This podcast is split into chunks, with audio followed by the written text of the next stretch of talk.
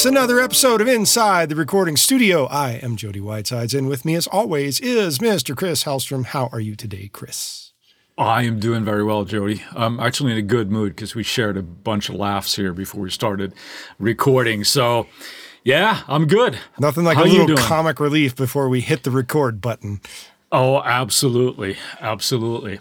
So before we hit the record button, or keep going here with the record button or anything including record button, what are we talking about today? We're going after the concept of channel strips versus individual plugins today. Right. And we see an abundance of channel strip emulations coming out on the market, and how the workflow potentially changes. This is a good thing. This is something that you should try to adopt. So shine a little bit of light on the process of the differences there, I think. Well, I think it really kind of stems from a conversation we had last week as I was driving home from a little time off, speaking yep. about the fact that I am forcing myself to work specifically with channel strip emulations on a rather large-ish project of ninety songs. So, is that really large? Is that classified as large, ninety oh, songs? I guess so. I mean, compared to just yeah. doing a single, it's rather, it's ninety times a single, so yeah. Oh, there you go. It is interesting because I have often been intrigued by the workflow, and I think, like you mentioned, you're using this for a specific project. Yep. I think that's a good time to sort of approach it, because just trying it on like one song or you know, I'll do it on this one and then on another one, especially if they're going to go together. I think that might be asking for a little bit of trouble. Mm-hmm. I'm in the same boat. I have not yet devoted a whole project to this process. And I'm itching to wanting to do it, but it just hasn't come up. It's been one thing coming up and I've started and blah, blah, blah. It just hasn't materialized for me, but I Scratch do like that itch, com- man. Scratch it. I know, I know, and I, I'm very intrigued by it, so I, at one point I definitely will. All right, so uh, what's the difference that you see between these two? Well, there are several. I think it's initially you're just forcing yourself to stay in one interface of a plugin, mm-hmm. right, and really dig into that one, mm-hmm. as opposed to choosing, let's say, oh, I this is my favorite E Q, this is my favorite compressor, and loading several plugins in your channel strip in your D A W. Sure. And then mousing around that and opening and closing different plugins to get to the compressors, assuming you don't have a large enough screen to host everything. But th- that's the difference. So just the uh, the that's workflow. That's why I have an eighty-inch monitor, man. eighty-inch, yeah, it goes all the way around, three sixty. All the way around me. Yeah. It is one of those things. I think that limitations, we will touch on this a little bit later in more detail, but I think imposing limitations on yourself is sometimes a really good thing. Sure. Uh, so just having everything and making do with, yeah, this is what I'm going to use. This is my compressor. This is my E Q. This is my filters and blah, blah, blah. That's what I'm going to use on this. I suppose maybe we should start with what are the common components that we see in a channel strip and what we're thinking about when we're saying a channel strip plugin as a concept as opposed to just individual ones, right? Why is that not a channel strip to us? Sure. You so, want me to kick it off is what you're saying? Kick it off, man. Kick right, it off. I'm kicking. General common components that appear in a channel strip style plugin. And this relates to the concept of consoles. Right. That's where the idea of the channel strip comes from. The very first thing generally is a filter. And more often than not, it's going to have two filters, the high-pass filter and the low-pass filter. A second component to the area is going to be E Q, which is all that stuff in between your high-pass and low-pass filters. Right. Then generally there's going to be either a gate expander situation and or a compressor situation in the channel strip. Not always, but generally. And in addition to that, there's also your output level. But what I also forgot in the very beginning is the fact that generally there is also an input or gain level prior to all of this. Those are the yeah. major components to an actual channel strip that you would find on a console that have translated their ways into channel strip plugins. Right. And as we're seeing now in the market, we're seeing a lot of the emulations of classic consoles. This is not an entirely new concept, but for people that grew up and started their careers on consoles, I'm sure this is a relief, because now you don't need to have a giant S S L console at home, which you might want to, or in the studio where you work, but you can get very similar workflow using the Challenger plugin, and sure. more importantly, the sound as well, right? Because that, that's that something Adam thing. actually touched on when we interviewed him a couple of weeks back, right? And the the sound, how A P I will sound different than an S S L, that will sound different from a Focusrite to a Neve or what have you. And if you know what to listen for and you know what you like, that can be a benefit to you. Sure. I don't think that it's necessary to immediately go out and buy every channel strip plugin there is or emulation there is. Oh, that's disappointing. Yeah, I know. I mean, it's fun to have in your plugin folder, of right? Course. Don't get me wrong. The important part there is, you know, echo again what, what you and Adam said, is that you have to know the sound that it imparts. And if well, I you haven't said that yet. That was well, prior to us hitting record. But he did say it in the podcast a few weeks he ago. He did say it, but you hinted at it. So if you don't hear that, if you can't hear that difference as well, then I wouldn't worry about it too much. But getting to use one piece of gear, whether that is an S S L or a Neve or whatever channel strip emulation you have, I think benefits you, because it teaches you the sound of that console and what you can do with all of that. Would you agree with that? Yes and no. I don't okay. know if it teaches the you no the sound. First. I don't think it teaches you the sound unless you have multiple options to choose from, and then you spend an inordinate amount of time listening very intently. That's a given. You have to listen. And if you're not listening, it doesn't matter what channel strip you're using. However, that being said, the yes to all of this is that it doesn't matter what channel strip you get first, technically. If you can't make a mix sound good with one particular channel strip, the problem isn't the channel strip. Right. Yeah. That's the answer that I would give yeah. there. Yeah, absolutely. When I'm saying the sound of a channel strip, I mean, even if you just have one mm-hmm.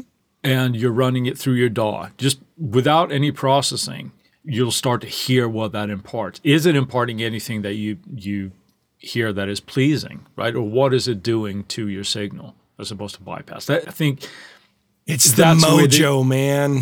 It is the mojo, because the meter says that it's doing something. Sure.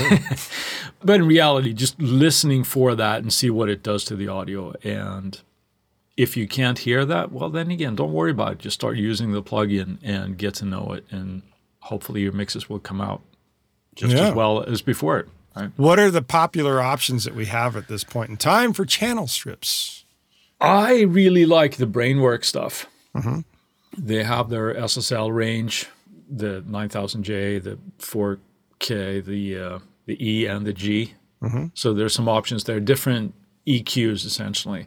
They have their Neves. They got the Focusrite that I know you really like. Yep, I've been using it as part of this project that I mentioned earlier. It's one third of it, but yes. Right, and they have the Amek boards. There are others. You're a U A guy, so I know you've used a couple of theirs, right? Yeah, I've so got what the A P I. Have? I've got the Neve eighty-eight R S. I've got the S S L four thousand, which also has the E N G connotations between the two that you can switch in the channel strip. I have the Helios as well.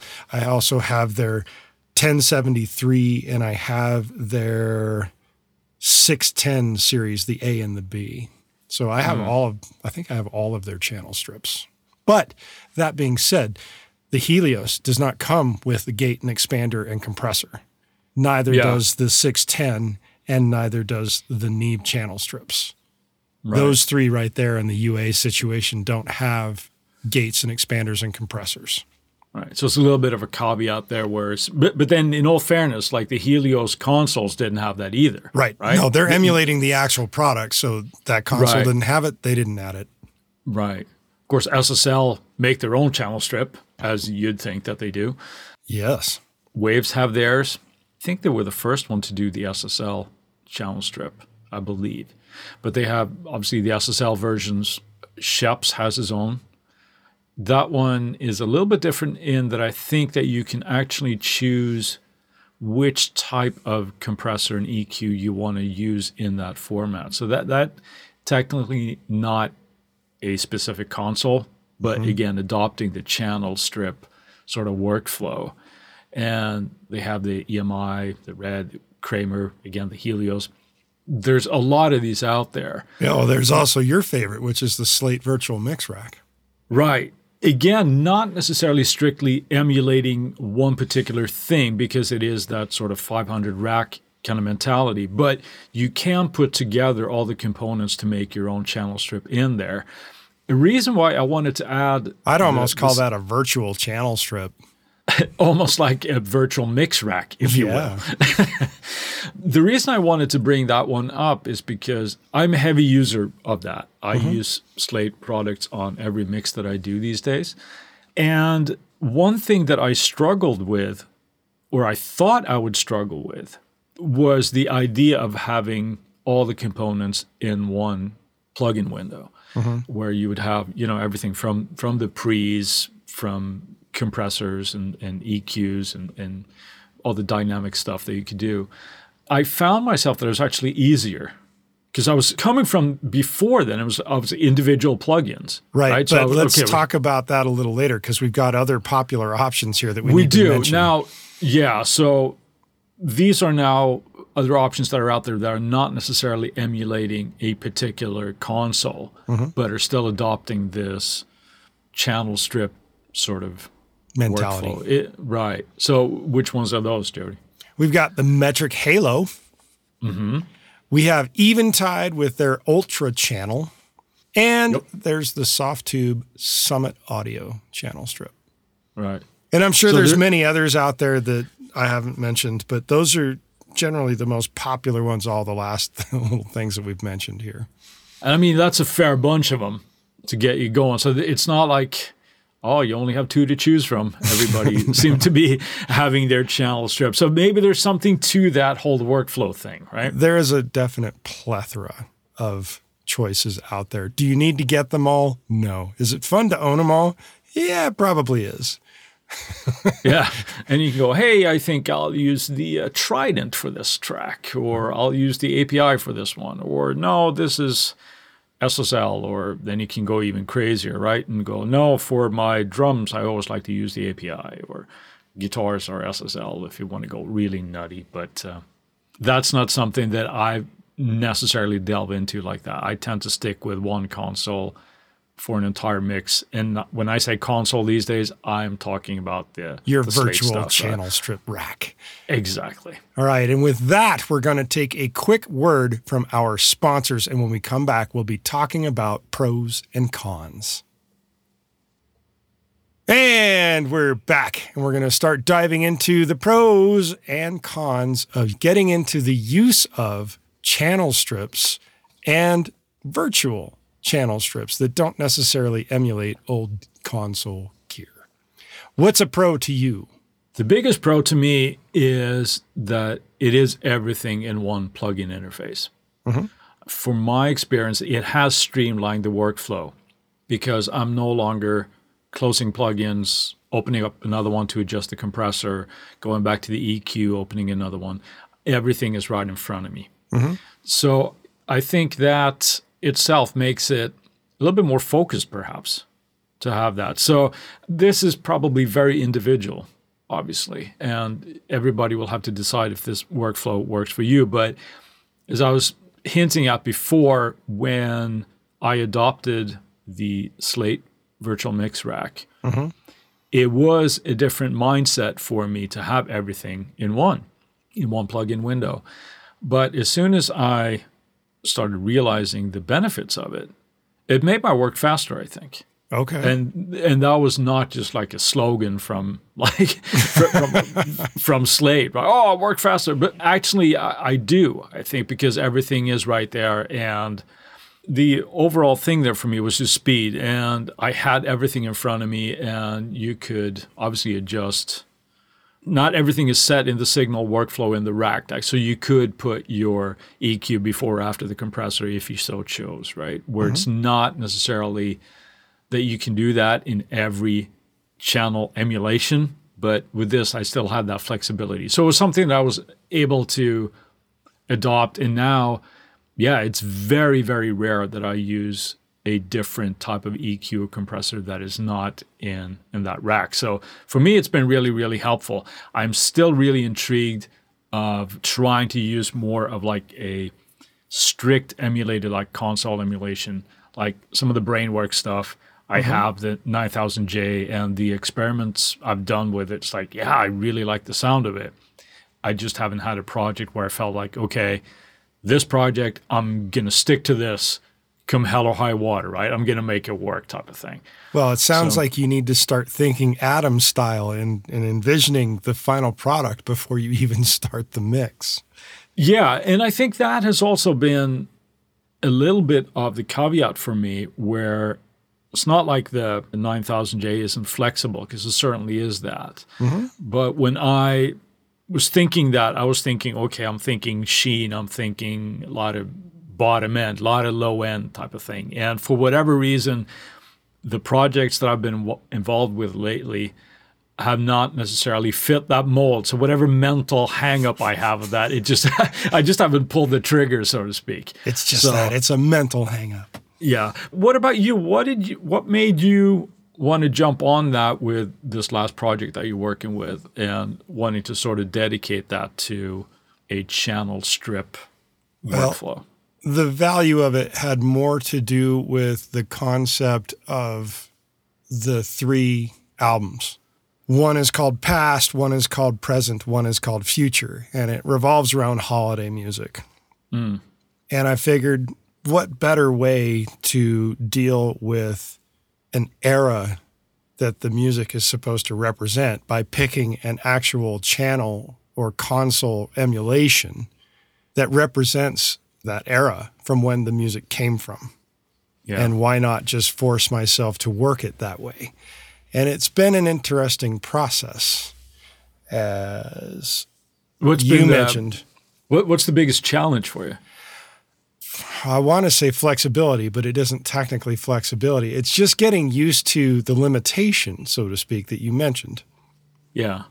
In that I'm got the channel strip emulation across every channel, including buses. So it's like I have every channel covered by the console, so to speak.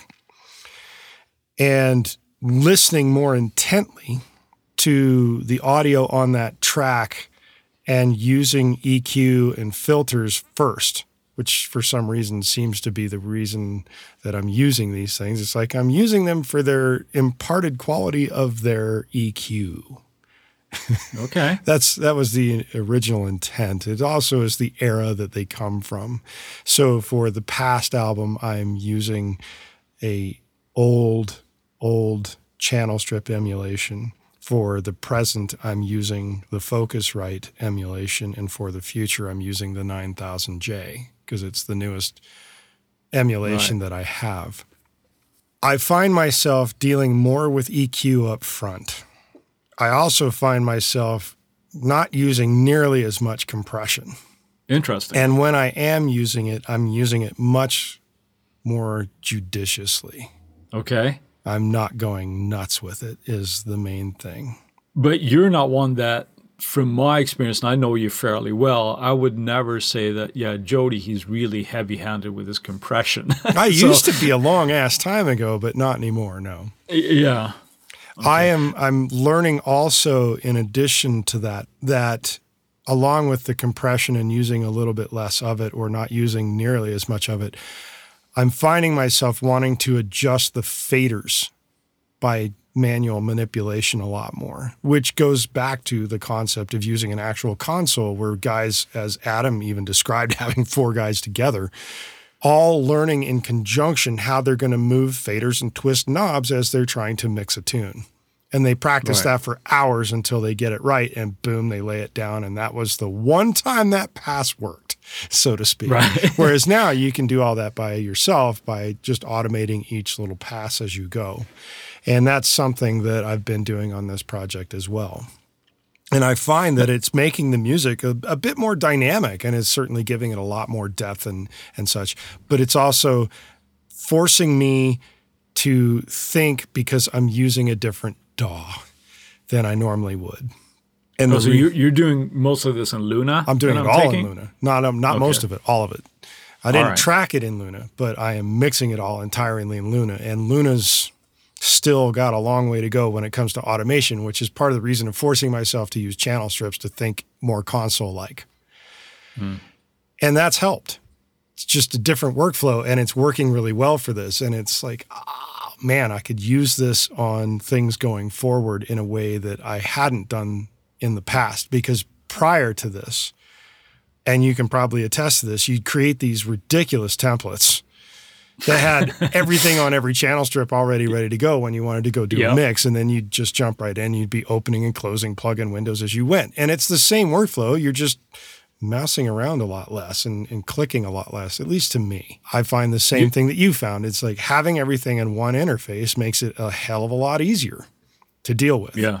And I'm not constantly opening and closing. Now, whether it sped up my workflow, I don't know. It's certainly causing me to listen a lot more intently. And it's not to say that I don't listen, I didn't listen intently before, but I certainly am listening more intently now. That's not to say that I'm not occasionally using a Moog E Q or a certain compressor. It's just that I do have a particular emulation of the console across the entire mix on every single channel strip, just like you would on an actual console. But I'm still adding things where they may be necessary if the console's not quite giving me what I want. But I'm right. substantially less plugins on these mixes. Yeah. Mm-hmm.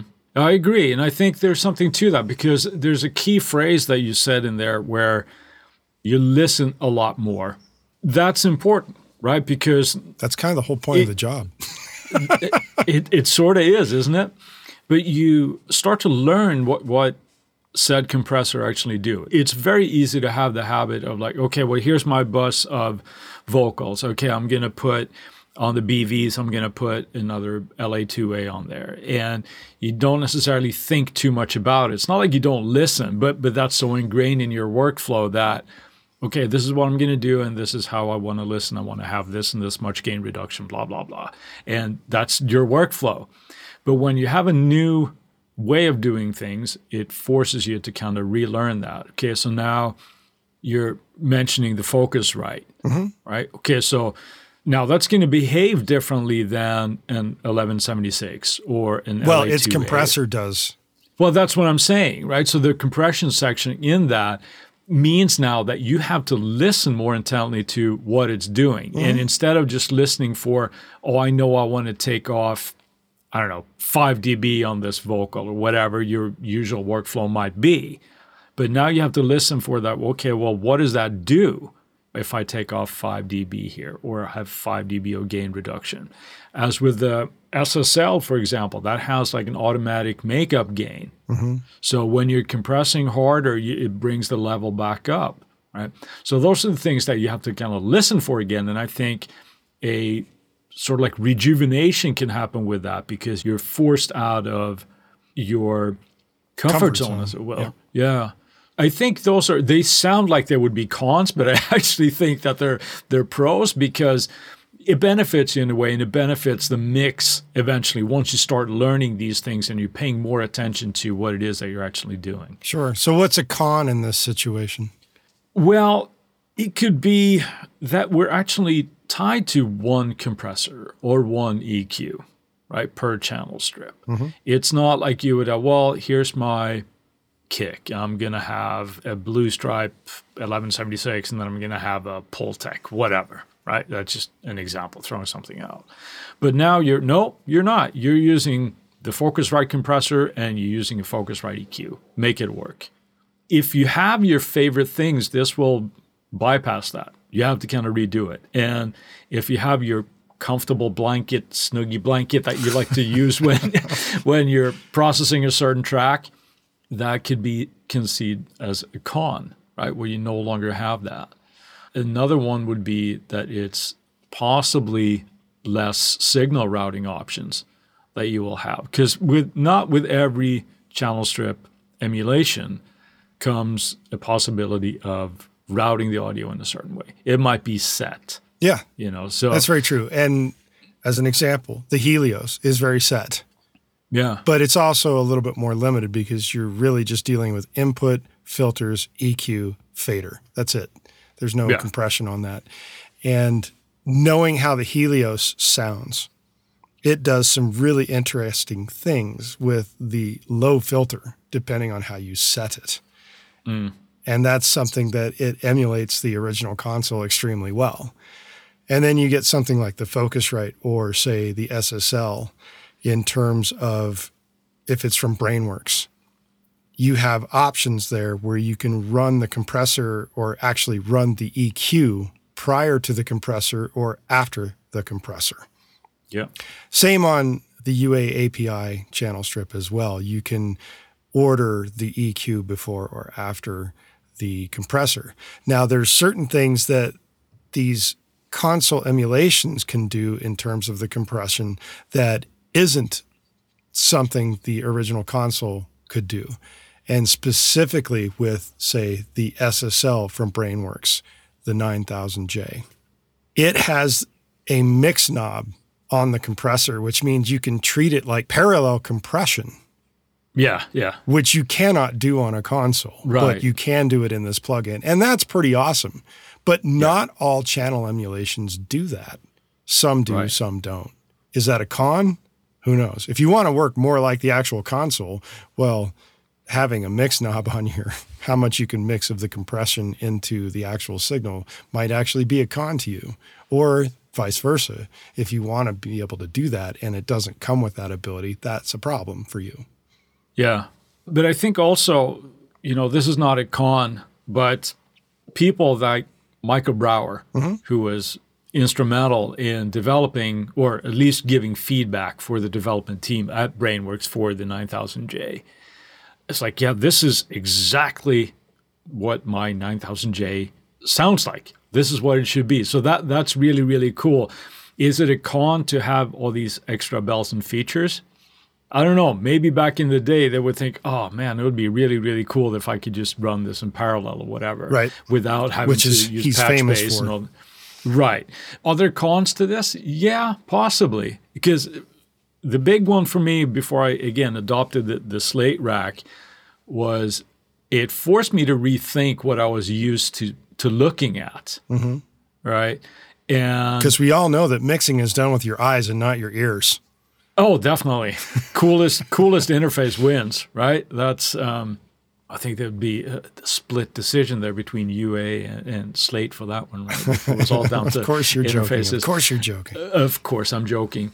That being said, though, you know, we're joking about this, but when you're sitting down and you're mixing, it is nice to have something that looks pleasing to look at. Sure. You know, would you be as keen to work on a channel strip or with a channel strip if it was just a black screen with numbers and faders on it? Probably not. Oh, it would so sound it does, worse. It's easy to laugh about, but it makes a difference. You get more inspired to work with something if it's pleasing to look at. Mm-hmm. And that's just a psychological thing, right? It's the same with like if you have a shitty looking guitar amp emulation, like, oh, I'm not going to use that because it It doesn't make you feel a certain way. Does it sound the same way? Yeah, probably. But anything that inspires you to work, I, th I think it's a good thing. So sure. I yeah, I'm intrigued about the whole channel strip console emulation thing. I like it a lot. So I, I look forward to the next project I do to be mixed entirely on one of these. And then I say one of these, I mean not the Slate thing. Right. You mean going with an actual channel strip emulation. Yeah, in a pure sense, I'm really limiting myself to that. Yeah. So I will say this process, about my experience yeah. with it is that I've already decided to start creating actual templates based on each console emulation that I do have. So I have but, a template that, for mixing where I have all the channel strips set up and ready to go where I can just dump the audio tracks into them, but they already have the actual channel strip emulation set up on them. And if right. it's a Brainworx particular channel strip setup for a console, be it the S S L or the Focusrite, which are the two from Brainworx that I currently own. I also have them stretched out, so to speak, with their T M T. Is that what it's called? The, yeah. The T M T. So every single channel strip is not sequential, but they're also no two are technically the same unless I go beyond seventy-two tracks, which happens on occasion. So then some are doubling up, but that gets yeah, you that additional slight variations that Brainworx claims to have from channel strip to channel strip. Yeah. So they're emulating actually this was channel one on the emulated board. Yeah, there's just slight two. variations. Just, to they go, yeah, they're different. So that's how nutty you can get with it. And uh, with when yeah. you're using the Brainworx, the U A doesn't do that. Right. That's another interesting thing. I mean, would I recommend anybody go in to start like randomizing those? Oh, I always use my drums on track fourteen. Yeah, good luck if you're hearing that. Awesome. Yeah, no, it's great. Chances are most are not going to do that. But but.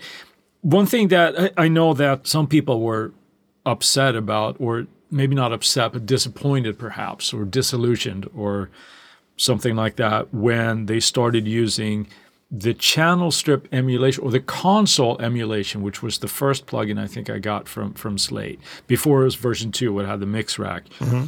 is that the sound of the console itself, just like running it through the transformers, or right. is very subtle. Mm-hmm. So where people think that, okay, I'm just going to run it through, just running through, it's going to make night and day. No. Well, it won't. Certainly not on one track. But when you start adding these tiny little things up to, like you said, you have a mix of like seventy-two tracks, and you have the ability to turn that off and on, you will notice a difference. Assuming your, you know, your ears are, are attuned. Yeah, and your your monitoring situation stuff. If you're doing this on your laptop speaker, you're probably not going to hear it. It is interesting because all those tiny little things add up. And like you're saying, like the Brainworx thing there where you have a different emulation for each virtual channel, those small things will probably add up to just that extra little half a percent, a percent on your mix. So mm-hmm. that's another added bonus of this, I suppose. I agree. But like I said, I've made templates for every channel strip that I own so that going in the future with additional mixes from clients, if they say, oh, I want a particular sound and this is how I would like to go about it, and I get the novel concept of where they're going, I can pick the appropriate console, so to speak, to get there. Yeah. Would I go so far as to start like breaking out doing drums on the A P I and acoustic guitars on the Neve and vocals with uh, different Neve and uh, Focusrite on synthesizers or something? Maybe. It's not currently in my future wheelhouse of plans, but that's not to say that I wouldn't do it. I just haven't decided to go that route yet. Yeah. We'll come back in five years and go, oh, dude, try it on keys. that, that's now, yeah. the, you got to do it. Yeah. Uh, no, it, it's interesting, though. That's the best word can I use. It, it is interesting. Now, one question for you. You're not going to get nutty again and do like all the different routings, so you're going to create all this massive mix templates now with just everything else. You're just including the the Challenger plugin, yeah? Yeah. Yeah. All right. Good man. Good yeah. man. What about reverbs, though? Now, it's outside of the topic here, but are you including that? Or no? No, they all effects and whatnot happen while I'm doing the mix. So okay. I create an additional channel strip and I throw the effect on that, but I don't pre-plan yeah. the effects. But, but like the that. tracks are now loaded with, this yes. is my Focusrite template, this mm-hmm. is my Helios or whatever happens to me. All right, cool. Yep. Cool, cool. Yep. All right, with that, let's move on to our Friday finds. Chris, what have you got?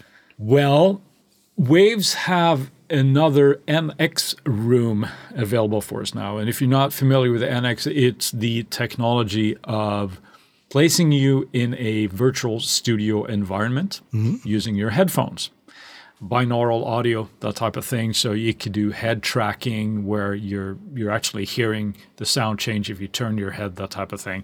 Essentially, the process here of taking your room out of the mix. So if you're in a less than ideal situation, maybe you're traveling or something and you're you're forced to mix on headphones, this might be something you want to try out. But they came out with a new one, a new room to these, and it's called the Germano.